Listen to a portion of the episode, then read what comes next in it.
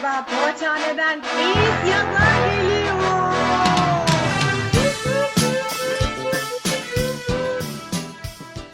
Enis Yazar.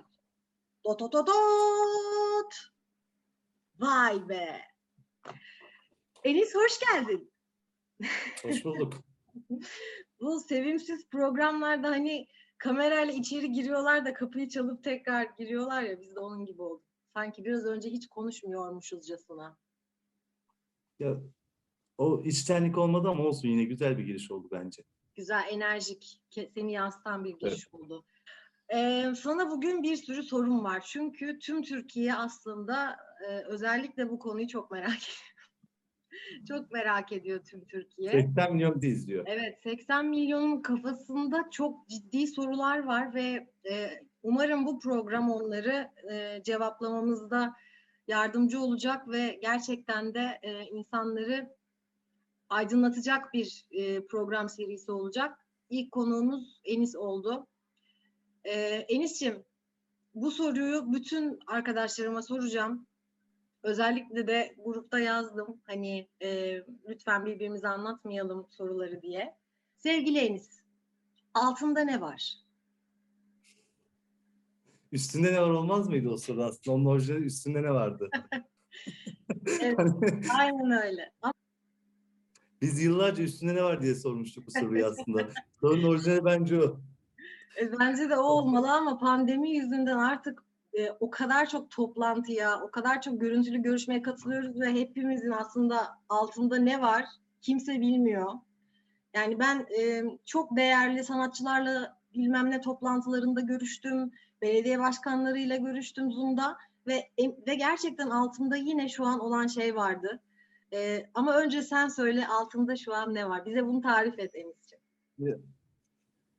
Altından öyle çok beklentiyi yükseltmeyelim. Gayet normal evde giydiğim bir eşortmanım var. Hani yandan böyle turkuaz çizgili, üç tane çizgisi olan. Hani öyle bir şey var. Yani bu aslında ne biliyor musun Melike? Zoom'daki bu görüşmeler falan. Hani bu e, takım elbise giyince insanlar böyle çok önemli birisiymiş gibi düşünülüyor. Böyle çok üstün yerlere konulmaya çalışıyor. Fakat onların içine bakılmıyor. Aslında Aynen. Zoom'daki görüşmeler sadece belden yukarısını görüyoruz ama belden aşağı hiç görmüyoruz. Belki de belden aşağısı daha önemli bir konu ama biz hep belden yukarısını görüyoruz Zoom'da. Belden aşağısı gerçekten önemli bir konu. Bu sonunda, konuda sana kesinlikle katılıyorum. Ee, bunu daha sonra uzun uzun seninle konuşmak isterim. Belden aşağısının önemi. Türkiye'de e, bir kere çok önemli. Özellikle bizim işimizde de belden aşağı çok önemli. E, bugün sana doğaçlamayla ilgili de birkaç şey sormak istiyorum. Mütevazi davranıyorsun bence. Yani sen 2016 şey 2017'den beri Doğaçhane'de sahneye çıkan bir doğaçlama oyuncususun sevgili Enis Yazar. Enis Yazar geliyor. Enis Yazar. Dolayısıyla e, ama tabii senin bir mesleğin var aslında. Biraz seni de o yüzden tanımak istiyorum. Hani hiç tanımadığım için ilk defa karşılaşıyormuşuzcasına sorular soruyorum. Çünkü biliyorsun böyle samimiyetsiz yayınlarda bu gerekiyor. E, sevgili Enis, e, Enis Yazar, Enis Bey biraz sizi tanımak isteriz. Yani ne işle meşgulsünüz? Ne- Nereden mezunsunuz? Ne yaparsınız hayatta? Yani nereden mezunum? Türkiye'nin en güzide ili diyemeyeceğim tabii ki Konya'dan, Konya Selçuk Üniversitesi'nden mimarlık eğitimini aldım. Mimar oldum. Ondan sonra bir mimarlık ofisi açtım kendime.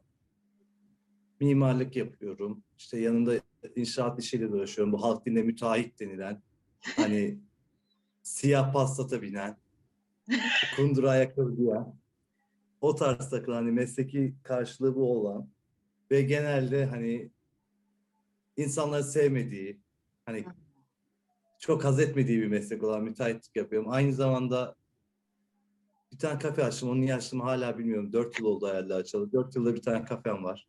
Hani kafe işletiyorum. Başka şeyler de yapıyorum yani. Mesela şu an düşünce tarımla uğraşıyorum ama ben çok uğraşmıyorum aslında. Tiyatro yapıyorum diyorum. Dört yıldır sahnelere çıkıyorum. Başka bir şey yapmama gerek yok herhalde bu hayatta ama hepsini az az yapıyorum herhalde. Bu Cem Yılmaz'ın çok şey bir repliği var ya little little in the middle yani hepsinden böyle az az ortaya bir şeyler yapmaya çalışıyorum. Ama mutluyum yani şey yapıyorum hani bazı işler aç hani e, Plaza ağzında ne diyor, ne diyor hani bitiş zamanı. Hmm. Olan işler yoruyor. Çünkü bitiş zamanı varsa bir işin o işin o ana kadar yetişmesi gerekiyor. O beni kasıyor. Ya her iş oluruna varır mantığında çalışıyorum ben daha çok. Hani kafa o yapıda. Mesela mimarlık dedik. Mimarlıkta en sevdiğim şey mesela çizdiğin bir şeyin tasa- tasarımını yapıyorsun. O Sims oyunundaki gibi. O yükselmeye başlıyor ve sen onu görüyorsun. Bu cidden çok güzel bir haz. Hani bak bunu ben çizmiştim işte ya da o eve bir misafirliğe gidiyorsun ya da o çizdiğin bir işletmeye gidiyorsun, bir yere gidiyorsun. Mesela gittiğin misafirlikte tuvalet nerede diye sormuyorsun. Çünkü sen biliyorsun tuvalet nerede. O an direkt gidebiliyorsun. Bunlar hakikaten mesleğimin güzel yanları. Ben tabii yaptım müteahhitlerle ya. muhabbet. Tuvaleti ben yaptım ya burada. Ben koydum buraya tuvaleti ya. Hani yani çok aslında egoist de bir iş ya. E, Enis hiç öyle düşünmemiştim. Yani egoist derken kötü anlamda değil. Yani bir sa- sanat yani bu da. Bir şeyi hayal ediyorsun ve sonra bunu gerçekleştiriyorsun. Gerçek e, somut bir şekilde ortaya çıkıyor. Yani çok güzel bir duygudur gerçekten. Hiç öyle düşünmemiştim. Hazzı çok fazla. Hani cidden o haz hani ya burayı ben çizmiştim işte bak burayı böyle yapmıştım. Hatta ben şunu diyorum birazcık böyle hava atmam gereken ortamlarda yani milletin böyle mesleğini çok övdüğü ortamlarda senin yaşantına ben yön veriyorum diyorum. Nasıl diyor? Ya diyorum sabah önce lavaboya mı gidiyorsun yoksa mutfağa mı gidiyorsun? Diyor ki lavaboya gidiyorum. O zaman diyorum lavabo yatak odanın daha yakın. Neden diyor? E çünkü diyorum lavabodan yani mutfağın önünden geçip banyo şey mutfağın önünden geçip lavaboya gideceksen önce mutfağa gidersin bir su içersin sonra lavaboya gidersin. Ama diğer türlüsü önce lavaboya girip sonra mutfağa gidersin diyor ve bu tezim çoğu yerde tutuyor. Yani bu canlı yayınla birazcık daha hani insanlar hadi lan öyle şey mi olur deyip tekrar düşününce belki mantıklı bir açıklama olmuş olabilir diye düşünüyorum. Bir şey söyleyeyim mi? Çok mantıklı ve şu an sinirim bozuldu. Evet. Aynen öyle yani. Bunu artı bir olarak şey yapıyorum. Hatta izleyenlerden artı birleyecek olan varsa yoruma lütfen bıraksın aşağıya. Yok gerçekten yani hiç öyle de düşünmemiştim. Bak kaç yıldır arkadaşız hiç böyle e, mimar bir mimarın o açıdan bir tatmin yaşadığı e, çünkü aslında şöyle bir şey var Enis. Senin okulundan mezun olup kendi e, ne yazık ki bu işi yapmayan, yapamayan, imkanı olmayan ya da e, bir şekilde henüz öğrenci olan kişiler bunu çok e, deneyimleyemiyorlar ama mantıken e, yani o şansı yakalayan da çok mimar yoktur herhalde. Çizdiği her şey herkesin oluyor mu yani? Her şeyi e, yapılmıyor sonuçta yani. Yani şöyle çizdiği her şey yani ne kadar çizdiğine bağlı. Ben tiyatroya başlamadan önce bayağı güzel mimarlık yapıyordum. hani çok, fazla projem vardı o zaman. Daha sonra hani birazcık şey mimarlığı bırakmam piyasada ve- verilmeyen değerler, şunlar bunlar falan diye daha çok baktım para yapsattan yapsata döneyim dedim. Hı hı. Yani oradan gideyim dedim şey olarak. Ama hani e, mimarlığın en büyük şeyi bir proje çizmiyorsan hani burada belki izleyen mimar birisi denk gelir işte belediyede çalışıyor. ya da- Hani bir mimar bir sanat eseri çizmiyorsa ya da onu hani dünyada bir dikili ağacı yoksa derler dikili ağacım olsun. Aslında bizim dikili binalarımız var. Hani bakınca. Evet. Hani o yüzden çok farklı bir şey sektör. Çok iyi bir sektör. Fakat sanat hiçbir zaman bu ülkede saygı görmedi. Mimarlık da bir sanat olduğu için hani bence görmediğini düşünüyorum. Benim hani şu anda mimarlıktan uzaklaşma sebebimdeki en büyük sebeplerden bir tanesi de oydu. Hı hı. Ama işte mimarlık güzel ya. Gençlere tavsiye ediyorum. Meslek seçimi programına hoş geldiniz. Bugün Mimar Enis yazarı e, ağırlıyoruz arkadaşlar. Evet çok mimarlık muhabbeti oldu. Evet, TYT, TYT puanlarınızı lütfen yüksek tutun. Tamam mı çocuklar? Haydi bakalım. Doğaçlamada ben kendimi buluyorum. Yani daha önce gittiğim bir tiyatro eğitiminde şey olmuştu. Tiyatro etkinliği diyeyim ya da workshopunda. Workshopunda şöyle birisi bir şey söylemişti. Ee, hayatımı geçindirmek için avukatlık yapıyorum. Ruhumu doyurmak için tiyatro yapıyorum diye bir cümle söylemişti. Hani Hmm. çok havalı bir cümleydi ya. Ben de o zaman yapmıştım. Hani şimdi bilmiyorum belki denk gelir izler kendisi. Ama hakikaten şimdi anlıyorum. Yani insanın içinde bir yerleri doyurmak için bir şeyler yapması gerekiyor. Hani doğaçlama belki ben de onu şey yaptı. Yani e, günlük hayatımızda olmak isteyip de olamadığımız karakterler oluyoruz belki. Ya da e, toplumsal baskıdan uzaklaştığımız, istediğimizi yapabildiğimiz noktaya gel diyoruz. O yüzden beni belki doğaçlama çok kendine çekti.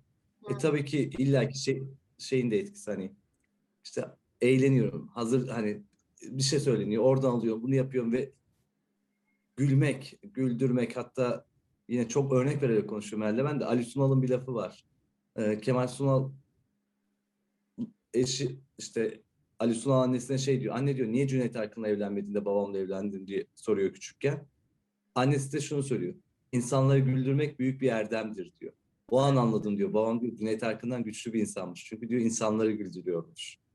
Güzel anekdot. Hani- Ya Enis ilk defa duydum. Çok güzel. Doğaçlamacılar provada ne yapıyor? Ben şöyle bir soru sorayım o zaman. Mesela e, dalgıç rekor denemesi yapıyor. Bu adam antrenmanda rekor kırıyor mu? Hani antrenman antrenman yapıyor dalgıçta rekor kırmak için. Bu, Doğru. o zaman rekoru antrenmanda mı kırıyor yoksa o asıl şeyde mi denemede mi kırıyor? Yani dalgıç o rekoru kırmak için bir şeyler yapıyor. Belki atıyorum 60 metreye dalacaksa 20 metreye dalıyor, 30 metreye dalıyor, 40 metreye dalıyor. 50'de bırakıyor. Biz de provada çok fazla espri yapmıyoruz herhalde. Biz hani tam o son esprileri sahneye bırakıyoruz. Sadece şey egzersiz gibi kendi halimizde şeyler yapıyor olabilir miyiz? Hakikaten ne yapıyoruz diye düşünüyoruz da. Hani şu an düşünüyorum hani ma- mantıklı bir cevap cidden yok. Hani provada ne yapıyoruz? Abi Hani- oyun girmiyor. Provada ne yapıyoruz ya biz? Ya ben şöyle düşünüyorum. Aslında çok güzel bir örnek bu da yine. Ee, yani dediğin gibi o dalgıç tamam hep aynı yere dalıyor belki ya da e, aynı şeyi yapıyor. Dalmak ama e, sonuçta bu kendini ve kapasitesini geliştirdiği bir egzersiz gibi yaptığı şey. Biz de aslında hani ben de o sorduğu zaman düşündüm. Aklıma ilk senin söylediğin şey geldi. Hani biz aslında egzersiz yapıyoruz. Yani e, şu ana kadar hani provada oynayıp sahnede aynısı oynanmış bir şeye ben şahit olmadım. Hani çok ufak tefek denk gelen e, yaptığımız tipler dışında e, konu olarak aynı denk gelen yani kaç yıl oldu? 2015'ten beri 2021'deyiz. Denk gelmedim. Yani aslında e, spor gibi antrenman yapıyoruz ve o yüzden de egzersiz diyebiliriz bence de. Yani Melike sorularda büyük ihtimal vardır. Siz yazıyor musunuz bunu provalarda? Hani belki Zeynep Hoca da onu sormak istemişti. Hani provalarda bunu yazıyor evet. musunuz işte? O soru da var. Oradan birisi işte oradan birisi yemekhane derse bak bunu oynayacağız. Hani biz o kadar zeki insanlar değiliz ya. O kadar mekan, o kadar şey hazırlanalım. İşte herkes de birbirini bilsin. Oradan başka bir, daha, bir tane daha bir e, çıkış noktası gelsin. Onunla onu birleştirelim, onunla bunu yapalım derken Ya aslında Hani- bunun sonu yok ki zaten. Hangi milyon olasılığı yazıp oynayabilirsin? Yani çünkü yemekhanede iki yemekhane çalışanı başka, e, yemekhanenin e, müşterisiyle yemekhane yan yandaki dükkanın sahibinin hikayesi başka. Yani evet yemekhane mi yemekhane ama milyon olasılık var burada. Tam nasıl bir yemekhane yani? Falan gibi hani. Ya o soruya tek mantıklı cevabı şöyle söyleyeyim. Hani birbirimizle hani vakit geçirmek için aslında biz prova yapıyoruz. Yani birbirimizle ne kadar vakit geçirirsek birbirimizle o kadar iyi anlaşacağız. Bence hani onun sebebi o. Yani haftada bir gün prova yapalım, birbirimizi görelim, birbirimizin kafa yapısını işte e, kontağı, iletişimi koparmayalım. O iletişimi sahneye yansıtalım. Yani sadece iletişimi koparmamak için prova yapıyoruz belki de. Hani ve üzerimize bir şeyler katmak için. Başka hani bir şey yok. Çünkü eğer futboldan örneklerim benim çok meşhurdur. Yani futbolda mesela bir takımdan iyi bir futbolcu bir takımdan başka bir takıma giderse ilk maçta o takımda oynayamaz. Çünkü daha takıma alışmamıştır. Hani o da ne var? Ar- Takımla birlikte antrenman yapar. Takıma alışır ondan sonra sahaya çıkar. E biz de birbirimizle vakit geçirmemiz lazım. E bunun için de bir gün söylememiz lazım. Biz bunun adına prova diyoruz. Ha bu arada provalarımız da sahne kadar eğlenceli oluyor bence. Hani sahnedeki şeyler kadar. Çünkü orada biz bizeyiz. Biz orada mesela biraz önceki o sınırı yok ya. O daha hani Evet. rütük yok orada. Yo doğru yani e, hatta öyle bir şey de vardı soru da vardı E, şu ezberleyip geliyor musunuz sorusu var bu arada hani o çok klişe Evet, zaten hep vardır. duyduk yıllardır E, ve şey var hani e, birbirinizi nasıl takip ediyorsunuz yani mesela çok güzel bir e, şeydi o da E, mesela benim aklımda bir şey var senin aklında da bir şey var ikimizin aklında bir şey var sahneye çıktık ve sen bir şey oynamaya başladın benim kaygılanıp e, korkup benim aklımdakini e, unutmam gerekip seninkine nasıl odaklanıyorum gibi bir soru. Yani nasıl takip ediyorum, nasıl kendi fikrimden vazgeçip sana güvenebiliyorum gibi bir e, sorgu oluyor oluyormuş genelde. E, O da dediğin gibi aslında birbirini tanıyıp güvenmek ve o provada birlikte batırdık, birlikte çıkardığı deneyerek, güvenerek oluyor. Bu da vakit geçirince aslında dediğin gibi oluyor. Bir cevapla üç soruya cevap vermiş oldum. Enis yazar bütün soruları teker teker cevapladı. Melike şu an sorular önceden verildi diye söylenecek. Bak hep bütün soruları söylüyor. Ya, sorular değil mi, önceden değil mi? verildi. Aynen. Abi a- a- işte ya doğaçlama yaparken hiç beklemediğiniz doğaçlama şeyler başınıza geliyor mu? Pantolonum yırtıldı daha ne olsun yani hani. hani O hangi seviyede? şey e, pantolon dizinden yırtıldı. Hani insanların düşündüğü gibi değil. Yani eğilirken pantolon bir anda hani bir car sesi geldi dedim hani gitti pantolon Allah'tan dizimden yırtılmış. Daha yani daha fazla var. ya aslında doğaçlama şeylerin başımıza gelmesi bence çok daha iyi oluyor bizim için. Hani bize çok güzel pasta atılıyor. Mesela bir oyunda e, İzmir seyircisinin rahatlığı. E, bir tane araba işte 35 bilmem ne bilmem ne plakalı araç sahibi diye bir güvenlik görevlisi içeri girmişti. Mesela o bize aslında bir pas oluyor. Adam onun farkında değil. Vahap da şey demişti. Benim birazdan geliyorum almaya gibisinden. Ve onu rolün içine yedirerek güzel bir şey yapmıştı. Ya böyle şeyler keşke yapılsa da o seyircinin ya bunlar çalışıyor, bunlar ezberliyor, bunlar biliyor. Şeyleri bir tık kırılsa. Çünkü insanlar ezberci eğitime alıştığı için böyle sahnede doğaçlama bir şey görünce şaşırıyor bence. Ya doğaçlamada yani şöyle mesela senin e, şunda çok zorlanıyorum abi dediğin bir tarafı var mı doğaçlamanın? Hani kendi adıma benim düşündüğüm hani her oynayan doğaçlama oyuncusunun vardır illaki böyle bir hani ya şu beni çok kasıyor ya da şu konuda hani beni geriyor dediğin bir şey var mı? Yani geliyor şöyle bir şey söyleyeyim. Mesela yine mesleğimle alakalı. Ben mimarlıkta taslak çizerken başka birisinin çizdiği taslak mesela bir yere taslak çizeceksem mesela vatandaş elinde başka bir taslak varsa o taslağa kesinlikle bakmam. Hmm. Çünkü sebebi şudur. Kafamda şey kalmasın hani or- oradan bir şey kalmasın. Yani bir hafta önce verilen ya da daha yeni şey yaptığımız hani provada çalış şey yaparken verilen bir çıkış noktası ya da bir şey karakter gelmesini şöyle istemiyorum çünkü tekrara düşmek gibi oluyor. Mesela onlarda şey yapıyorum. Aynı rolü ikinci kez oyna deseniz ben yokum ya da şiveden çok korkuyorum çünkü şive yapamıyorum. Hani mesela şey e, yönetmenin seçimi formatında oynadığımız Yeşilçam. Hmm. Hani ben yine bin, 2020'den fırlayan Enis olarak gidiyorum 1980'e 1970'e. Hani orada bir Nair'in olamazdan öteye gidemeyince hani şive beni biraz yoruyor. Hani yoruyor demeyeyim de zorluyor ya da beceremediğim için zorluyor oluyor. Bir de e, şöyle insanların seyircinin mesela ya seyirci ne der kaygısı oluyor ister istemez. Ya bu kaygıyı ben çok fazla taktığımı düşünmüyorum. Hani sey- saygısızlık olmadığı seviyede şey olmadığı seviyede hani aklımdan geçeni ya da kafama hoş geleni ya da e, dolaylı anlatımla bir şey anlatıp kim ne anlarsa. Mesela bir oyundan sonra seyirci bana gelip resmen azarlar gibi ya dedi karşındaki hanımefendiye nasıl öyle bir şey dersin dedi. Ben de nasıl bir şey demiştim dedi. Ya dedi resmen dedi işte çok bel altı konuştuğumu söyledi. Dedim ki bakın benim kullandığım cümleler aynen bu.